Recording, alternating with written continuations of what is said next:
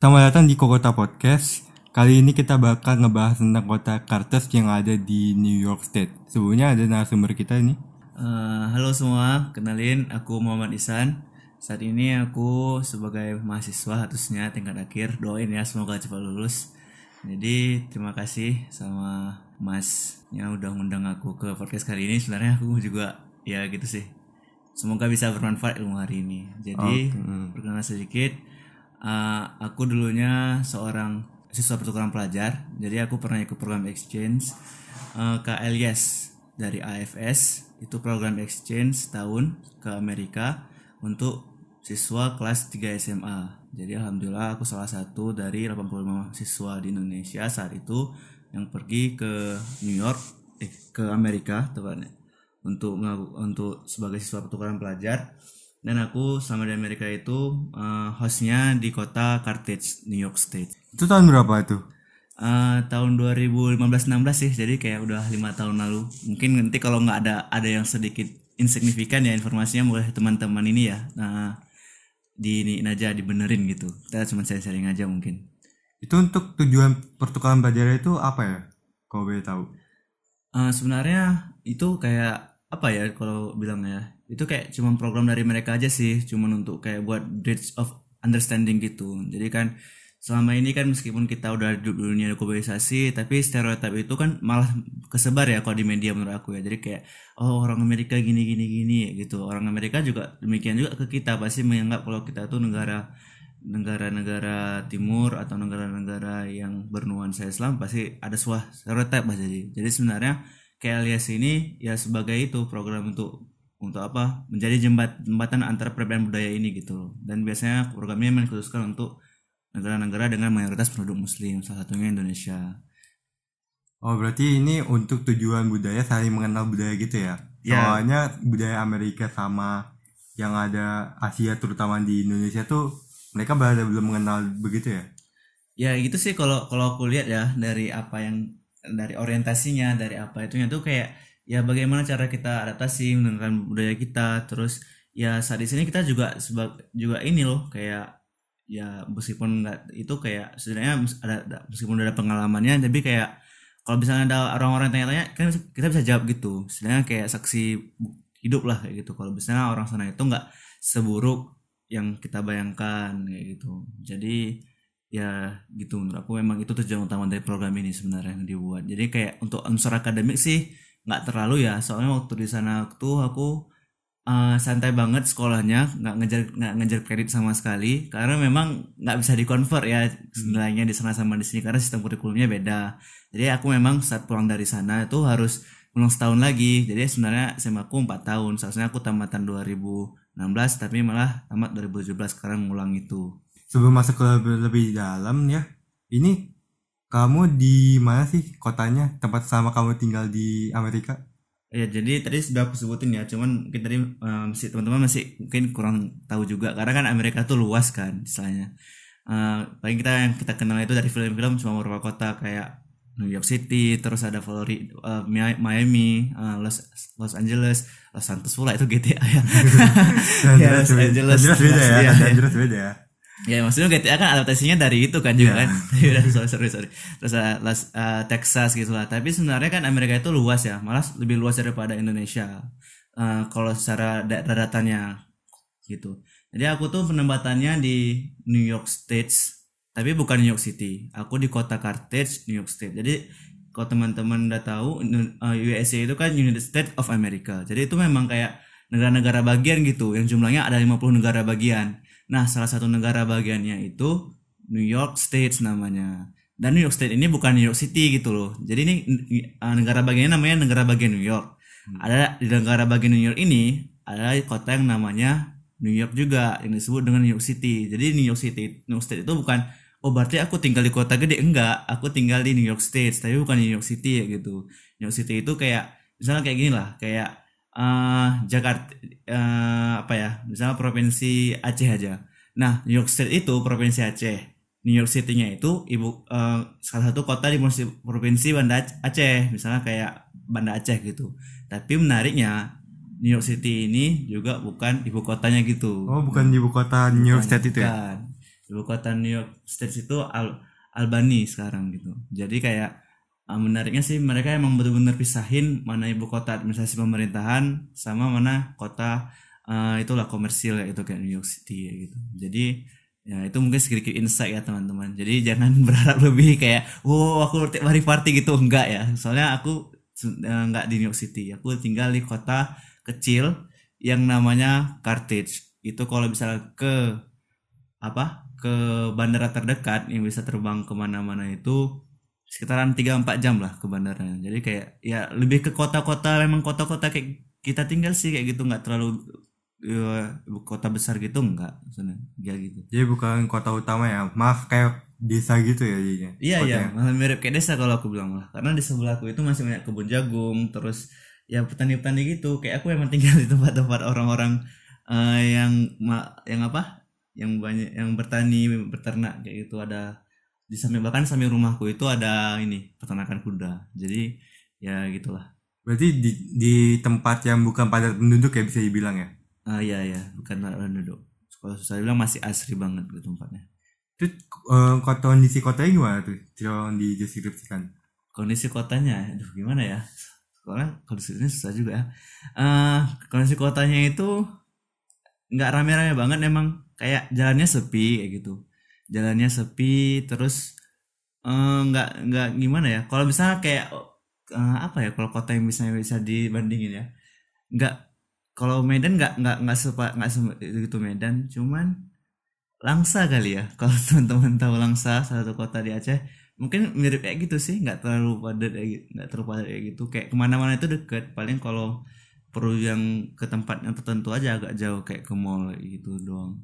Tapi kalau fasilitas gimana menurut kamu? Oh, kalau fasilitas sih aku ya Amerika ya, maksudnya ya emang hebat banget sih mereka fasilitasnya gitu. Soalnya um, um, menariknya kalau di sana itu di jalanannya itu nggak ada motor, emang semuanya orang kendaraan pakai mobil gitu. Aku juga aneh itu, soalnya kan mungkin karena aku dari Indonesia gitu, dan aku waktu pergi sana itu minim banget pengetahuan tentang Amerika ya. Jadi aku kayak wow, sini kayak aku mikir mereka kayak kayak kayak semua karena punya mobil kan, cuman hmm. emang kayak emang budayanya kayak gitu, mereka lebih milih mobil karena lebih safe kayak gitu, maksudnya kalau ada kecelakaan ya nggak terlalu nggak ya nggak separah motor gitu. Jadi mereka yang misalnya hmm, berkendara biasanya pakai mobil. Terus untuk sekolah aja di tingkat kotaku itu kami yang eh, sekolahnya itu ada pilihan untuk naik bus sekolah atau pergi sendiri, dan memang sekolah itu biasanya pasti ada pilihannya.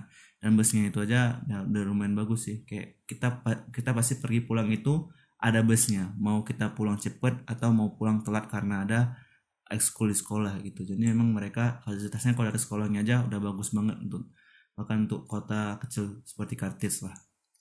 Um, itu selama kamu bersekolah di situ, pulang perginya kamu berangkat jam berapa, pulang jam berapa? Kalau pulang perginya jadi uh, tujuh uh, iya jadi masuk sekolah masuk masuk period pertama ke period pertama kayak uh, jam pelajaran pertama lah gitu kan. Jadi mereka ada lima jam pelajaran, dengan tengah-tengahnya itu ada break. Jadi antara yang ke, period kedua sama period ketiga itu ada break sekali untuk untuk apa untuk makan siang itu. Sebenarnya yang wajib tuh empat, yang kelima ini untuk kelas tambahan atau kalau ada ekskul hmm. kita ambil di kelima ini. Nah terus kalau masuknya itu jam delapan sih periode pertama. Cuman aku kalau misalnya dijemput itu naik bus itu selalu tujuh dua puluh dua seingatku. Hmm. tujuh dua puluh dua. Dan itu emang aku harus tujuh dua puluh dua itu udah harus di depan jalan tempat busnya itu lewat. Kalau misalnya aku telat sebentar aja udah udah ini sih, udah ketinggalan bus aku. Jadi aku harus kayak minta tolong sama host mamaku. Uh, kalau aku bilang ibu aja ya, udah lebih dekat ya, karena aku juga selama di sana selalu panggil dia mam kayak gitu. Aku selalu minta tolong sama, kalau misalnya aku telat aku minta tolong sama mamaku untuk ya ngantarin kayak gitu. Jadi kayak ya itu sih, harus selalu tujuh dua puluh dua, aku selalu selalu aku selalu di depan jalan yang jemput aku naik bus itu. Dan itu kayak aku, jadi rumahku itu kayak di uphill ya. Jadi misalnya kayak uh, ke jalan utama itu, ke jalan protokol itu, itu kira-kira aku harus jalan sekitar lima sampai sepuluh menit lah ke bawah itu. Dan di atas rumah aku tuh yang memang kayak sebelah rumahku aja kami cuma berdua. Di atas April itu ada dua rumah, satu rumahku, sebelahnya lagi itu rumah si peternak kuda ini. Jadi kayak emang rumahku itu kayak ya jauh dari ini sih, urban area misalnya gitu lah kalau bilang, kayak nggak ada tetangganya gitu. Tapi ya enak sih. Oh ya, sebelum ngomongin sekolah lagi ya, ini kamu selama di tinggal di sana tuh sama siapa aja? Saya belum di, sempat disinggung. Oh iya ya, sebenarnya. Jadi kami uh, yang dari program K L S ini, siswa program pelajar nih, delapan puluh lima orang di tahun itu dari Indonesia, itu saat kesana itu bakal ditempatin sama host family, uh, yaitu host family, keluarga asuh kalau gitu ya. Jadi sama keluarga asuh ini yang memang orang orang Amerika, maksudnya resident di Amerika gitu. Desain di Amerika yang mau nampung kami gitu, dan mereka pasti sebelum mereka berhak nampung kami itu, mengasuh kami itu, mereka pasti melalui serangkaian persyaratan yang di, yang diajukan uh, sama programnya gitu. Jadi nggak asal-asal milih aja mereka, misalnya mereka mau kayak gitu, karena kan perlu juga ada beberapa kayak requirement, kayak ya gimana kondisi keluarganya, apakah memadai, apakah keluarganya bisa menerima keadaan, menerima budaya yang tolak belakang, gimana itunya. Misalnya kami juga sering diperhatikan itu, jadi nggak kayak asal gitu loh, kayak ya coba-coba ngerantau gitu, nggak. Jadi kayak emang programnya ini emang udah ter itu ya ter tersusun dengan rapi kalau aku bilangnya. Nah, jadi, uh, nah terus saat host family itu aku di host family sama seorang single mom namanya Nancy Sanderson, dan, dan uh, kami bersekeluarga itu ada sepuluh bersaudara sepuluh bersaudara. Dia punya anak sepuluh anak. Dan dia saat tahun tahun dua ribu lima belas itu uh, ngambil dua anak pertukaran pelajar, nge-host dua anak pertukaran pelajar. Aku sama kawanku yang dari Turki ya gitu. Jadi serumah itu kami punya tiga belas orang lah satu rumah. Nah itu kan jumlahnya emang kayak gila banget, ada banyak banget ya tiga belas orang ya. Dan kayak kayak kondisinya ya kayak gitu, pasti tiap hari di rumah itu rame. Tapi menariknya yang aku salut sama beliau ini, sepuluh eh uh, dia itu sepuluh anaknya itu bukan anak kandung, itu anak angkat semua, foster foster kid semua. Dia hmm. nggak menikah, emang single single single parent aja kayak gitu. Dan yang dia angkat itu anak-anak dari dari seluruh negara. Jadi nggak cuma di Amerika, dari Amerika aja. Dia ada angkat anak dari Afrika, ada dari India, dan dan lebih hebatnya lagi yang aku salut banget, dia nggak nggak cuma angkat anak-anak yang yang biasa, yang normal sih, yang kayak kita. Dia juga angkat anak-anak yang berkebutuhan khusus, yang notabene di mana di negara-negara yang dia angkat itu anak-anak yang punya kebutuhan khusus atau punya uh, kebutuhan uh, difabel secara fisik itu kurang diperhatikan di sana. Jadi dia kayak ya, maksudnya jiwa sosial dia itu tinggi banget ya. Maksudnya kayak dia selalu angkat uh, selalu minimal sepuluh orang anak. Jadi kalau misalnya satu anak kayak udah mandiri, terus dia ya udah dia dia lepasin, terus dia bakal ini lagi yang ke anak lagi kayak gitu loh. Jadi kayak memang kayak nggak tahu ya, kayak saat aku tahu itu kayak kayak emang panutan banget sih, kayak host mangku kayak gitu. Bahkan aku mikir kayak gitu, kayak kayak kalau misalnya dari segi agama ya, aku tapi ini nggak nggak nggak nggak mesti kalian dengar semuanya, tapi ini cuma pendapatku doang karena aku beragama Islam. Aku mikir kalau misalnya kayak memang orang baik itu ya pasti akan orang baik, gimana pun dia, apapun latar belakangnya kayak gitu. Bahkan aku mikir kayak yang kita aja yang Islam itu yang disunnahkan ya, di surat Nabi harus baik sama anak yatim, bahkan ada ayat ada ayatnya di surat uh, Al-Ma'un kayak gitu. Tapi yang nerapinnya itu dia yang itu yang yang ini seorang Kristiani kayak gitu, yang bahkan ngangkat ngasuh anak yatim itu sepuluh orang anak yatim, dan semuanya dan beberapa itu punya kebutuhan khusus kayak gitu.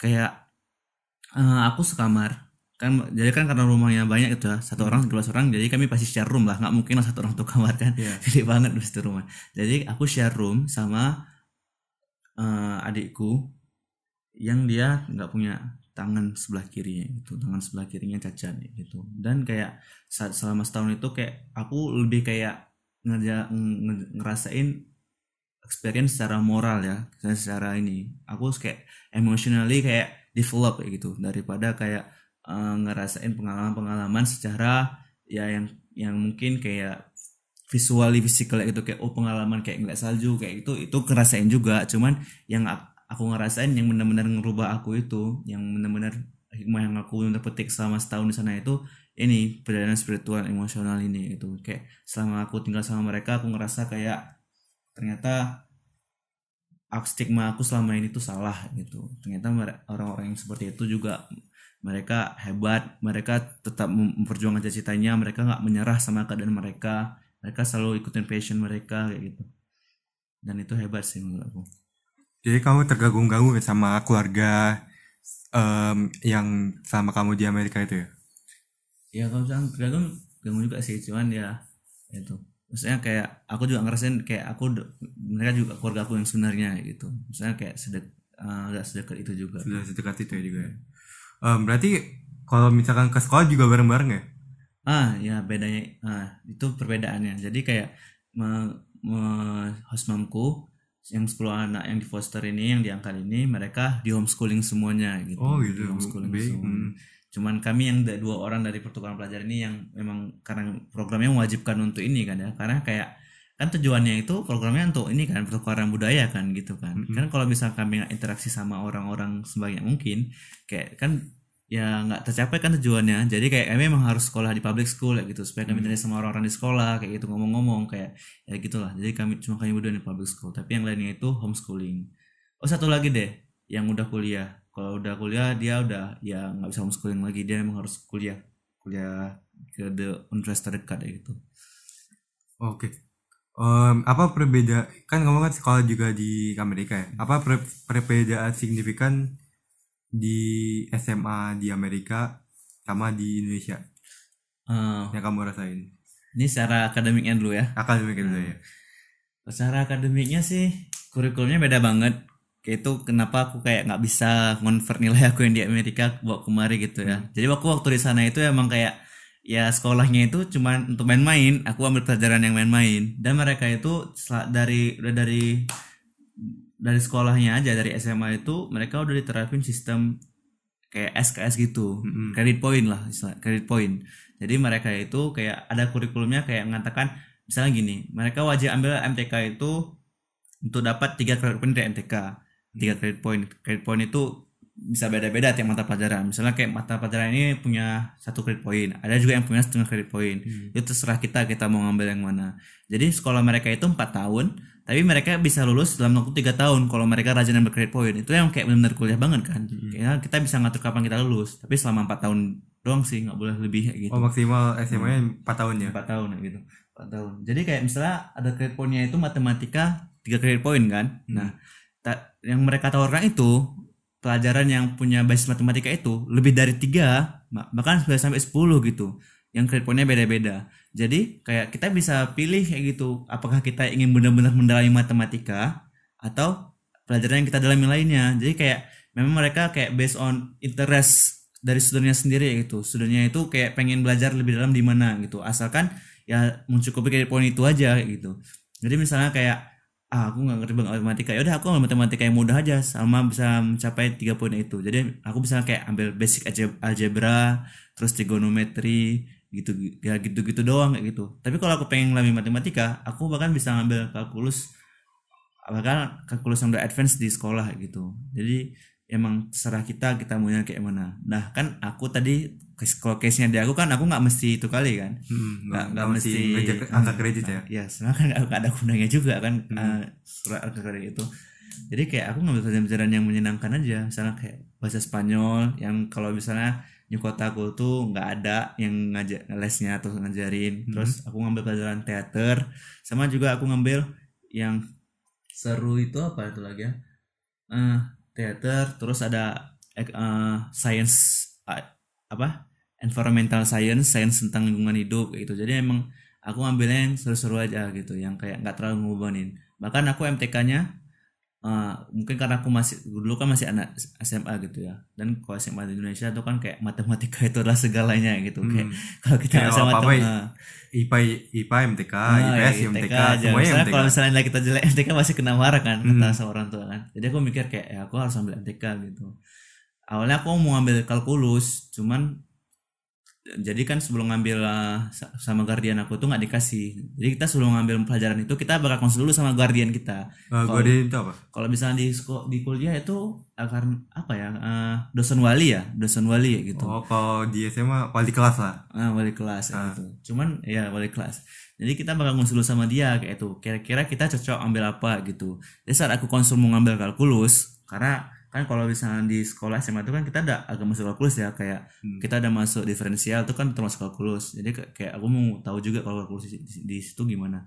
Guardian aku ini bilang kayak Uh, kamu kayaknya nggak usah kalkulus dulu, pre-kalkulus dulu aja kayak gitu. Soalnya takutnya kan kamu baru baru di sini, nanti kamu uh, susah menguasai menguasainya. Karena kan apalagi pakai bahasa Inggris gitu kata dia kan. Hmm. Jadi kayak buat pre-kalkulusnya aja.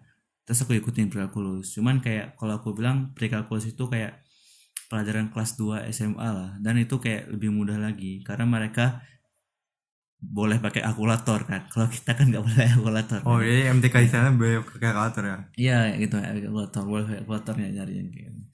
Bahkan ujiannya aja boleh kalkulator kayak gitu. Maksudnya yang penting mereka tahu caranya aja. Dan itu kayak ya gitu sih. Nggak nggak nggak nggak terlalu berat juga aku di M T K-nya karena kayak kelas dua tuh udah pernah dapet, dan bahkan kayak lebih agak lebih rendah dikit daripada kelas dua gitu, masih belajar aljabar, mencari rumus linier kayak gitu. Hmm. Kan itu kan ya kayak gitu loh, kalau di S M A kelas dua udah diajarin banget ya gitu. Bahkan kayak sampai kawan aku kawan aku tuh bilang, kamu udah siap? Oh iya gitu. Oh pantes kamu orang Asia. Jadi kayak stereotip ya, stigma kalau orang Asia itu mereka kira kayak gitu, padahal enggak. Padahal aku enggak enggak ya, karena udah dapat aja, aku bilang udah dapat di sekolah dulu di sana gitu. Tapi emang gitu sih, bahkan sampai gurunya itu kayak ngira kan, kamu kamu kamu bosan ya belajarnya gini ya. Dan aku langsung bilang, iya sih sebenarnya bu, saya udah belajar ini waktu di sekolah sana. Oh kayak gitu kata dia. Ya kalau kamu itu nggak apa-apa, buka-buka api aja, main-main. Nah itu sih kerennya di sekolah di sana. Jadi mereka itu boleh, ada waktu khusus mereka boleh buka api, laptop itu boleh gitu. Aku sayang aja sih, maksudnya beberapa sekolah di sini kan kayak masih terlalu konservatif, kayak nggak boleh bawa H P segala macam kan. Padahal uh, kadang-kadang itu diperlukan untuk mendukung itu sih pengetahuan. Um, kalau guru-guru di sana gimana? Guru-guru di sana uh, friendly-friendly sih, asalkan kita bisa juga friendly sama dia gitu. Dan mereka profesional banget. Jadi kayak kalau guru, kalau dalam sekolah tuh guru murid, tapi kalau di luar itu bisa jadi kayak teman kalau kita dekat sama dia gitu. Hmm. Uh, ya itu. Bahkan beberapa teman aku bisa ber- manggil nama gurunya itu pakai nama langsung. Jadi misalnya hey Baker gitu, langsung pakai namanya aja, nggak pakai Pak gitu, pakai Sir gitu. Hmm. Sampai, karena saya sedekat itu, udah seskui itulah misalnya guru-gurunya. Kayak mereka emang kayak nggak uh, ada itu, nggak ada apa batasan yeah. Gurunya itu kayak saat mengajari aja, saat itu aja ilmunya aja gitu. Uh, gapnya itu nggak terlalu nampak kayak gitu, uh, gitu doang.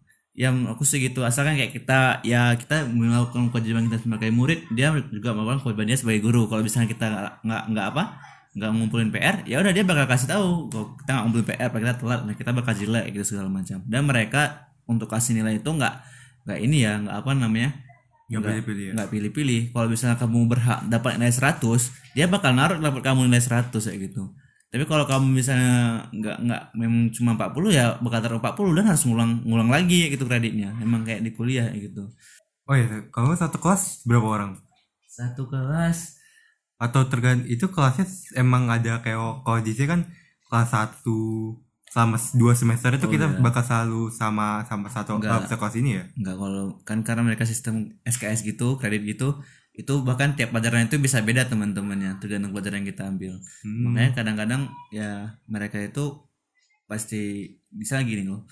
Kalau mereka itu kalau kuliah ya, mereka itu temennya itu teman dari masa kecil semua. Jadi kayak mereka dari awal masuk sekolah tuh udah punya teman ya gitu. Hmm. Udah punya teman. Jadi kayak untuk orang-orang baru kayak aku tuh kayak emang harus beradaptasi, harus effort sendiri untuk kayak ya berkenalan lah sama mereka gitu. Karena kayak kalau kalau kita nih ya, kalau misalnya ada pendatang baru kayak mahasiswa baru ke sekolah kita, kita bakal kayak ih ada murid baru nih, siapa namanya, dari mana, oh gini gini gini. Kita bakal nge-approach mereka kan, datangi hmm. mereka, tanya-tanya kan selama itu kan. Tapi mereka enggak mereka nggak akan tahu kita murid baru gitu. Jadi sebelum kita kasih tahu sendiri, jadi aku harus kayak bilang, ah, aku Isan, aku tapi aku Isan panggil Muhammad.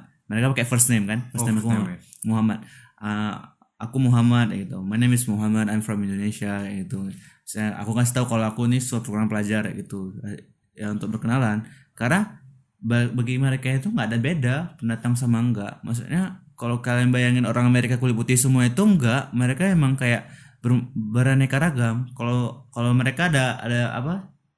Ada proverb ya, kayak uh, peribahasa kayak, kayak itu kayak mixing bowl. Mereka itu kayak satu buah mangkok yang isinya itu berbagai macam sayuran. Jadi kayak memang itu mereka nggak ada, emang itu kan mereka kan sebenarnya kayak negara imigran ya gitu ya awalnya kan. Kalau historinya kan hmm. dari awalnya dari dari British dari dari Inggris, terus masuk ke orang-orang lain segala macam sampai jadi kayak Amerika yang sekarang ini kita ketahui. Jadi kayak kalau kamu nggak dan dari kamu, mereka nggak akan tahu kamu baru, kecuali saat kamu udah mulai ngomong kayak itu. Kalau bahasa Inggris kan mereka pasti tahu kalau bahasa Inggrisnya itu kayak agak terbata-bata, kayak aku pertama kali, kayak aku di sana kan agak terbata-bata pertama kali gitu. Tapi mereka baik banget sama orang yang imigran. Kayak saat aku pertama kali soalnya kan aku nggak tahu apa-apa nih soal sekolah kan. Hmm. Bahkan temen gue kayak nunjukin, ini ini Uh, kamu tahu nggak di mana ini ya, apa kelas kamu yang pertama? Nggak tahu di mana ya, sini aku tunjukin ruangnya di mana. Terus diantarin, terus bahkan kalau kamu butuh bantuan untuk kelas kedua dan selanjutnya uh, bilang aja ya gitu ya di mana ya. Tapi kamu bisa tanya juga kok sama guru-guru di sini ruangnya di mana kayak gitu supaya kamu nggak itu. Jadi mereka emang baik banget sama itu, sama kalau sama orang-orang baru kayak gitu. Oh, bahkan di kota kecil pun juga ada mixing gitu ya?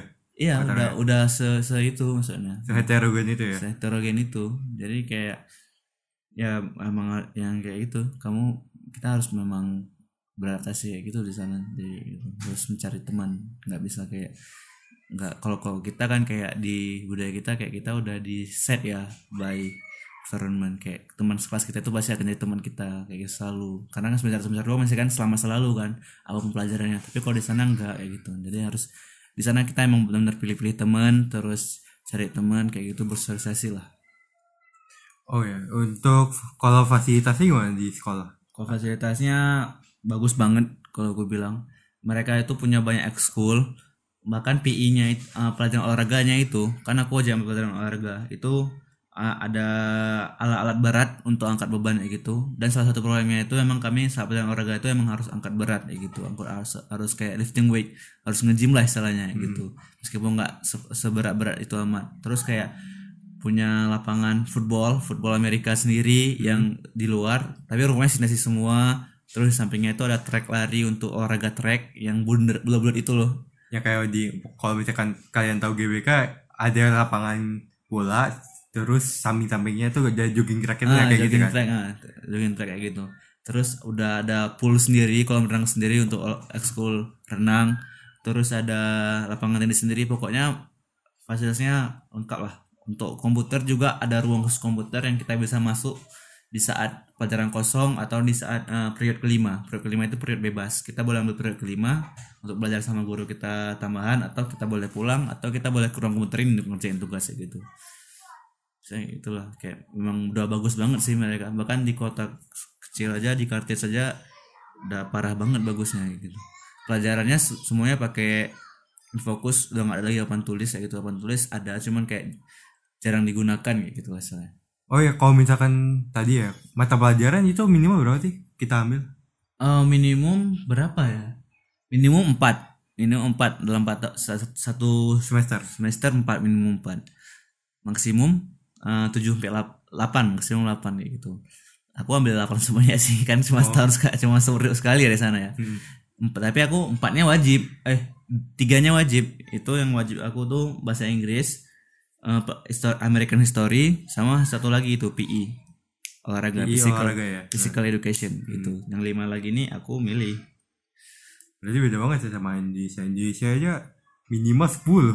Iya banyak. Makanya kayak kita itu kayak diajarin semuanya gitu loh. Hmm. Kayak jurus, meskipun kita udah pilih jurusan, tapi kayak secara umum banget kayak jurusan I P A ya semua tentang I P A dan M T K diajarin kayak gitu. Nggak nggak kita nggak bisa pilih kita mau fokusin di mana. Kalau kita bisa milih, cuman kayak ya untuk fasilitas kita belajar itu kayak pribadi sendiri kan kayak gitu hmm. gitu kan. Maksudnya nggak kayak kita bisa milih yang tingkat awal lanjut itu enggak, itu tergantung dari kelas kita.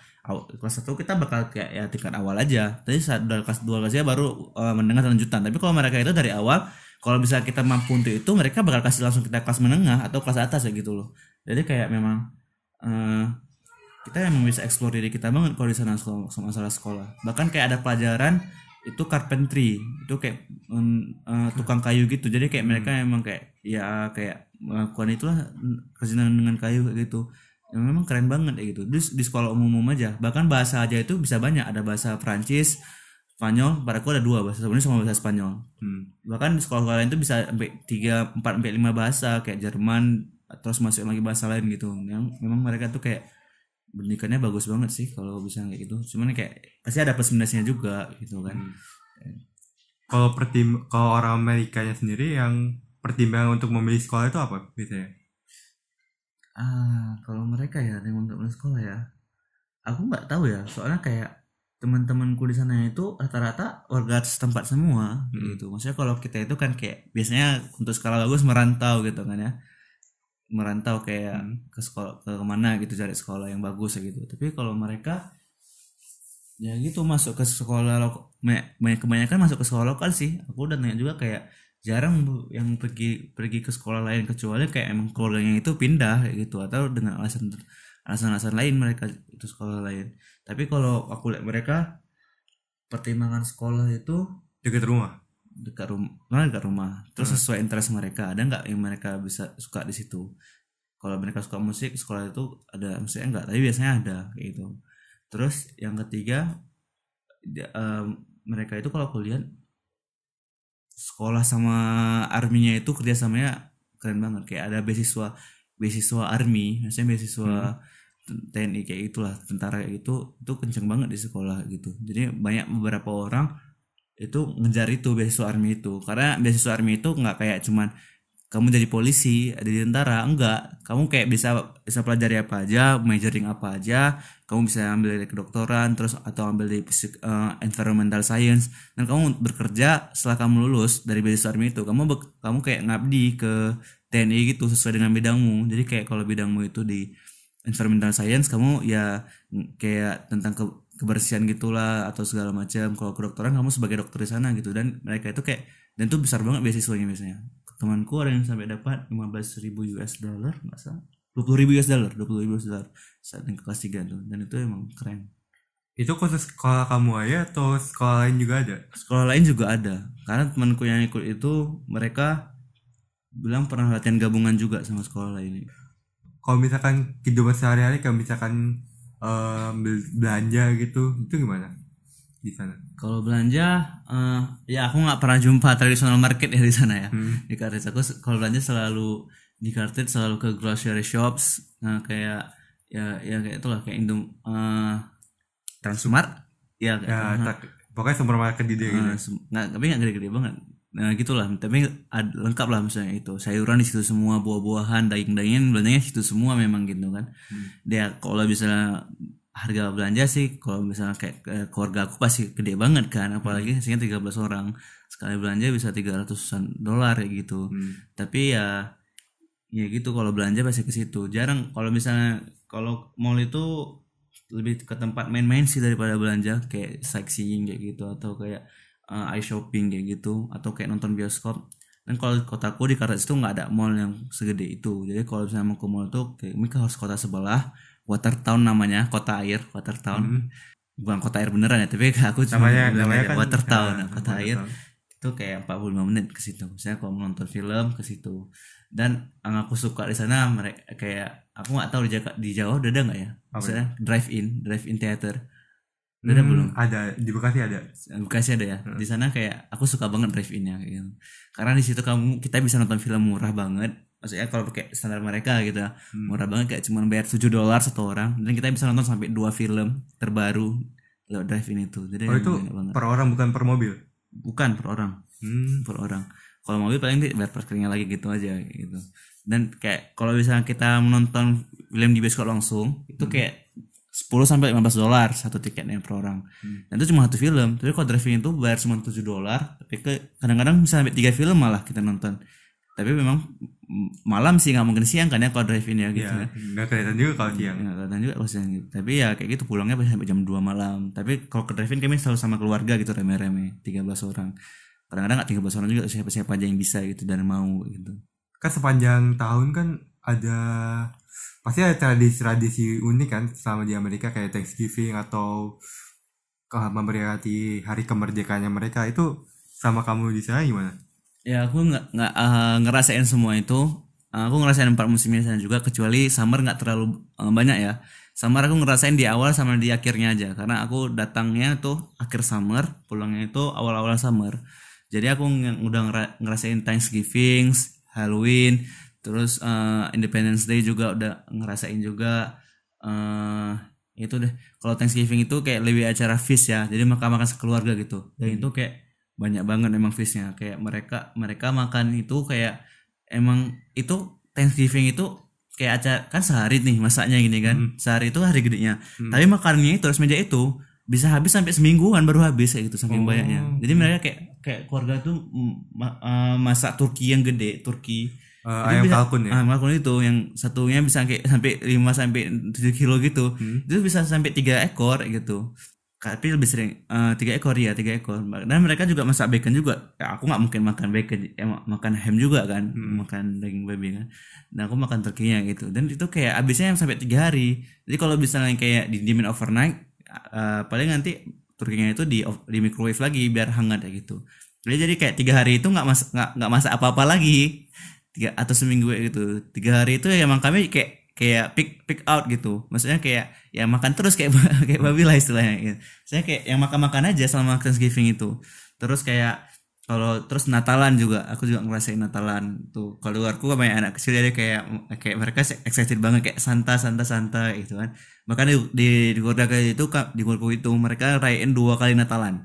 Jadi, oh, ya. Jadi tanggal dua puluh lima sama? Uh, aku lupa, tanggal berapa Januari lah, tapi aku lupa. Satu lagi mereka nyebutnya Black Christmas. Black, oh, Christ, Black Christmas itu kayak Natalannya tapi untuk orang-orang Afrika gitu. Hmm. Kan di keluarga aku ada beberapa orang juga yang dari Afrika. Jadi kayak mereka ngerayain dua Natalan. Jadi kayak aku beruntung banget. Jadi bisa kayak bisa dapat dua kali. Dua kali Natalan dan dua, dua kali dapat hadiah gitu loh gitu. Jadi memang kalau Natalan tuh hadiahnya ya banyak banget sih gitu. Dan kami, kan kita juga ngasih hadiah ke orang gitu. Kalau di keluarga aku ngasih hadiahnya itu kayak kami ngundi, karena kami kan banyak lewat seorang kan, hmm. dan kami nggak mungkin kasih ke dua belas lainnya ke semuanya. Jadi itu jadi kami diundi siapa yang ngasih ke siapa. Jadi nanti aku narik nama aku aku ngasih ke siapa gitu. Nah nanti tapi secret ya itu, nggak tahu aku ngasih ke siapa gitu, hmm. orangnya nggak tahu, cuma aku aku sendiri aja yang tahu sama kayak ibuku. Terus nanti kami bakal kayak di kayak di di apa digiler gitu, kayak siapa yang mau belanja hari ini gitu untuk orang lain, dan nanti digantian dibawa belanja untuk ini belanja untuk ini. Terus juga pasti ada namanya kayak Santa's gift, itu kayak uh, kado dari Santa. Itu nggak nggak dikasih siapa-siapa, dan kita tahulah pasti siapa yang beliin itu kan. Oh kita tahulah pasti siapa, pasti is, pasti mom, momnya gitu. Dan itu ya Natalan itu juga kayak makan-makan juga ya tradisinya, makan-makan hot coklat gitu segala macam. Apa ya satu lagi minuman yang aku suka banget, eggnog itu. Oh, itu minumannya kayak dari bahan tuh kayak dari telur, hmm. tapi aku nggak tahu cara bikinnya, tapi enak banget nih eggnog tuh. Aku kayak harus, harus tahu cara bikinnya deh kayak, karena nggak bisa ngerasain ini. Terus apa lagi ya hari-hari gede, Independence Day ya, hmm, Independence Day. Kalau Independence Day kalau di kotaku nggak terlalu itu sih, gue bilang kayak paling kembang api doang. Maksudnya nggak semerah di kota-kota gede juga kayak gitu. Oh kalau misalkan kalau di Indonesia kan tujuh belasan tujuh belasan kan kayak ramai banget kan, ada perlombaan gitu kan, perlombaan. Kalau di sana nggak, mereka kayak emang kayak party party gitu aja, kayak uh, firework firework kayak gitu segala macam party. Tapi kalau di rumahku nggak terlalu nggak terlalu itu juga. Terus kayak New Year New Year juga itu kayak biasanya sama-sama teman-teman kita ngabisinnya kayak gitu. hmm. nggak nggak nggak ada kayak kalau di luar itu kayak ya sama teman-teman kayak bakar kembang api itu, nggak ada kayak acara gede kota gue gitu. Tapi aku waktu akhir itu sama keluarga sih di rumah gitu kan, kami kayak ya ada nunggu countdown gitu aja. Terus ya itu sih paling kalau acara-acara hari-hari besar di sana gitu. Paling break Black Friday satu lagi. Oh Black Friday, eh, hmm, gimana yang oh, hari Jumat setelah hari itu kan ya, Thanksgiving ya. Nah itu kayak memang chaos banget, maksudnya kayak bahkan ibu aja bilang kita nggak usah ke Black Friday ya, kayak ngapain gitu, orang capek-capek capek-capek. Emang harganya murah-murah banget. Temanku dapat P S four harganya itu murah dua ratus dolar entah, P S four hmm, sampai se- sampai turun gitu ya, sampai turun segitu ya gitu. Cuman akhirnya dia jual lagi karena dia butuh uang kan, dia bilang. Hmm. Cuman ya kayak emang semurah itu, cuman nggak ya kata ibuku nggak worth it ya itu, ngapain sekarang kita bakal berantem sama orang emang kayak narik-narikan barang kayak gitu kata dia. Jadi kayak aku nggak nggak nggak kalau itu nggak ada experience sih kalau Black Friday. Oh iya, kamu kan seba- sebagai musim di sana ya, mm. nah um, susah nggak untuk beribadah di sana? Ah karena karena kayak musiman gitu ya, jadi kayak kita memang harus selalu ngecek jadwal sholat kalau aku bilang. Mm. Kalau bisa kalau di sini kan pertama karena ada masjid jadi kayak azan selalu terdengar. Yang kedua pasti waktu sholat itu nggak terlalu berubah jauh, paling lima belas menit kayak gitu, hmm. atau kayak dua puluh menit gitu kan. hmm. Tapi di sana kalau musimnya berubah bisa kayak beda banget ya gitu. hmm. Kalau di musim dingin misalnya winter itu kan matahari kan lebih dikit apa ya kan, Nah kan Rasulullah kita kan berdasarkan matahari gitu. Hmm. Saat di musim panas atau musim kayak yang spring kayak gitu kan matahari kan lebih banyak kayak gitu. Sampai lebih dari lima, 15 jam lebih, gitu. Nah, lebih, lebih banyak. Banyak hmm. banyak malam. Jadi kalau di winter itu aku sholat subuh bisa jam tujuh pagi. Kalau sholat hmm. sholat maghribnya bisa jam lima sore. Ini summer atau winter? Ini winter winter. winter. Oh, winter. Kalau di summer lebih parah lagi, aku sholat subuh jam tiga pagi, sholat oh. maghribnya jam sembilan malam gitu. Dan aku kemarin dapat fest, dapat puasa bulan Ramadan itu di summer. Jadi aku puasa dari jam tiga pagi sampai jam sembilan malam baru buka eh gitu. Berapa itu? Sampai tujuh belas jam ya? Uh, tiga, iya iya tujuh belas jam ya. Iya nah, segituan. Hmm. Gituan. Dan itu aku dapatnya dua minggu di sana. Jadi so. kayak ya mantap sih. Itu sih kalau itu. Tapi enggak enggak enggak tahu ya, enggak terlalu kerasa mungkin karena kayak kayak sekolahnya itu kayak satu gedung gede, hmm. semua itu di dalam. Kalau kita sekolahnya kayak gedung, tapi kita keluar ruangan kan. Hmm. Jadi mereka kayak keluar pintu kelas itu. Mereka masih dalam gedung. Kalau kita keluar pintu kelas kayak udah di bawah lapangan, atau, nah, di lapangan atau gedung aja itu. Jadi kayak semua mereka tuh kayak A C-nya itu A C A C gedung kayak gitu. Jadi kayak suhu udaranya itu kayak meskipun kayak win kayak di wall constant kayak gitu sama winter kayak kalau di sekolah itu kita ngerasain panas atau dinginnya. Hmm. Keluar keluar ruang baru kita ngerasain cuacanya gitu. Tapi di Carthage sendiri ada komunitas muslimnya juga nggak? Komunitas muslim? Hmm. Maksudnya komunitas muslim? Maksudnya uh, penduduk muslimnya banyak nggak? Kalau nggak banyak sih. Kalau di Carthage nggak banyak. Masjid terdekat itu di Watertown. Oh masih, tapi masih masih masjid ya? Masih masjid, tapi itu juga jamaahnya dikit, itu nggak banyak. Masjidnya kecil juga. Mirip kayak rumah gitu malah masjidnya kalau ke bang rumah kecil. Dan aku kesana itu waktu cuman uh, Idul Adha doang kayak gitu. Idul Adha doang. Jadi selama di sana aku memang nggak sholat Jumat kayak gitu. Hmm. Karena nggak bisa kan, karena nggak ada orang, terus masjidnya juga jauh kayak gitu. Jadi ya kayak selalu ganti sholat zuhur kayak gitu. Dan ya ke masjid itu juga nggak biasa sering banget gitu karena jauh. Aku juga kan nggak enak minta anterin kan. Kecuali hmm. kayak aku bisa bawa motor sendiri, which is aku nggak boleh bawa mobil di sana atau kendaraan. Hmm. Karena persyaratannya itu kayak asuransi kami nggak boleh bawa nggak bolehin kami bawa kendaraan bermotor meskipun tuh kayak dalam tak belajar kayak gitu. Jadi ya kayak uh, kalau masjid ya ya namanya gimana ya, kita minoritas di sana ya. Hmm. Jadi kayak emang harus menyesuaikan dan aku sih nggak masalah selama kayak yang penting saat aku kayak di sekolah itu aku izin mau sholat mereka ngasih kayak gitu. Aku bilang izin mau sholat kayak gitu, udah mereka kasih keluar ke sholat gitu, tidak pinjam ruangan mana gitu sholat itu mana-mana aja. Oh berarti kamu sholat kalau nggak di rumah di sekolah ya? Di sekolah kalau misalnya aku ambil jalan teman di sekolah itu minta izin ke misalnya aku ke kantor guide, guidance nya hmm. ke sana kayak izin ya, izin dan pak sholat kayak gitu. Udah terus tip, uh, masuk lagi ke kelas kayak gitu. Kalau itu aku uh, ya gitu doang kalau untuk sholat kayak gitu. Jadi kayak aman mereka kayak kalau masalah itu mereka toleransi habis sih, kayak mereka nggak mau nggak mau repot-repot tanya nggak mau repot-repot tanya kenapa harus ini ini apa, ya udah kayak gitu kayak kamu ya kamu selesaikan terus ya, itu tuh hak kamu untuk beribadah itu kayak itu private banget kayak gitu. Hmm. Pernah sholat jamaah nggak? Ya itu doang sih waktu hari raya. Hari raya doang. Bahkan di sekolahnya nggak pernah bareng teman-teman gitu. Nggak ada. Sekolah itu paling yang muslim cuma aku berdua sama temanku yang dari, dari Turki. Turki itu. Nah. Oh. Kami ya, itu lah, jarang jumpa juga sih soalnya kalau di kelas karena kami ambil kelasnya beda gitu. Jadi meskipun satu rumah kelasnya beda juga, jadi kayak dialing di rumah doang kayak ketemunya di rumah aja. Hmm, namanya di rumah doang kayak gitu. Terus ada pengalaman unik lain nggak yang mau diceritain? Pengalaman unik ya, aduh kalau pengalaman unik tadi udah sekolah keluarga udah sekolah udah lagi ya. Ya oh ya mereka pada tahu Indonesia nggak sih? Ah itu. Kalau Indonesia kan ya, jadi orang Amerika itu mereka kayak, kayak kalau kalian pernah dengar kayak Amerika itu so bad at geography, itu memang real, itu yang bener-bener gitu. Mereka nggak nggak ngerti banget soal geografi dunia kayak gitu. Hmm. Bahkan mereka kalau kalian kalau kalian sering-sering lihat video-video lucu itu kan ada kayak mereka kayak uh, mereka bilang Eropa itu sebuah negara. Itu emang ada beberapa temanku yang kayak gitu, kayak mereka kira Eropa itu negara gitu. Mereka kayak saking mereka nyaman sama kehidupan mereka, mereka ngira itu dunia itu cuma Amerika doang itu berapa gitu. Hmm. Jadi kalau misalnya aku aku bilang Indonesia, mereka nggak tahu itu di mana. Mereka cuma oh ya ya ya aja kayak ya ya kayak uh, kayak kayak kita kalau misalnya kayak nggak tahu orang ngomong apa gitu. Hmm. Kayak kayak gitu juga gitu. Jadi kayak kalau aku mau jelasin Indonesia di mana, Aku tuh biasanya kayak buka peta dunia dulu, terus kasih tahu benua Asia di mana, terus kasih kasih tahu oh ini Indonesia di sini. Jadi kayak gitu mereka kayak lebih ada visualisasi gitu kan. Kayak oh Amerika di sini, misalnya sini jauh kali ya, kayak gitu-gitu aja. Terus aku bilang aku kemarin itu kayak dua puluh empat jam perjalanan kayak gitu. Itu non-stop, tapi kalau transit dua harian kayak gitu.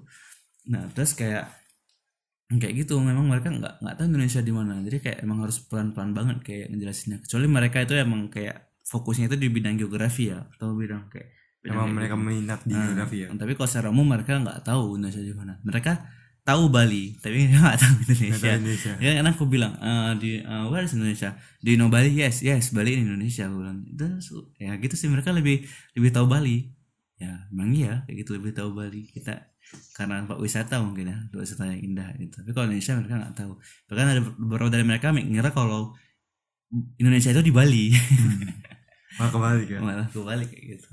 Jadi ya kayak gitu. Tapi nggak apa-apa sih. Uh, Oke okay juga. Karena kalau di balik keadaannya kita juga bahkan kayak kita nggak akan tahu kota mereka di mana kan. Hmm. Kayak kita juga nggak tahu negara bagian mereka apa aja. Yang kita tahu cuman ya kayak kota-kota gede juga. Dan itu kayak ya rasa aku wajar-wajar aja kita nggak mengetahui geografi suatu wilayah karena kita nggak ada interest di situ, maksudnya kita nggak tinggal di situ, kita nggak hmm. nggak nggak tahu kita kapan akan ke situ gitu, kita nggak butuh apa-apa di situ, yang kita butuhkan geografi wilayah sekitar kita doang karena kita bakal di situ selalu gitu kan. hmm. Gitu juga sih menurut aku ya gitu.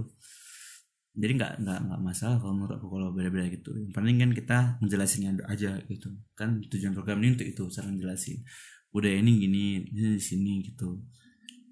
Dan mungkin satu yang yang unik sih waktu di sana kan kami kayak uh, harus wajib ada internasional internasional apa namanya internasional ah nggak tahu, penting minggu itu eh, intinya gini, minggu itu kami harus kayak ngejelasin uh, budaya-budaya kami itu ke orang Amerika. Jadi aku ngejelasin di kelas aku gitu, dan itu kayak ya mereka excited banget untuk ngetahuin tentang negara lain yang pernah mereka kunjungi gitu.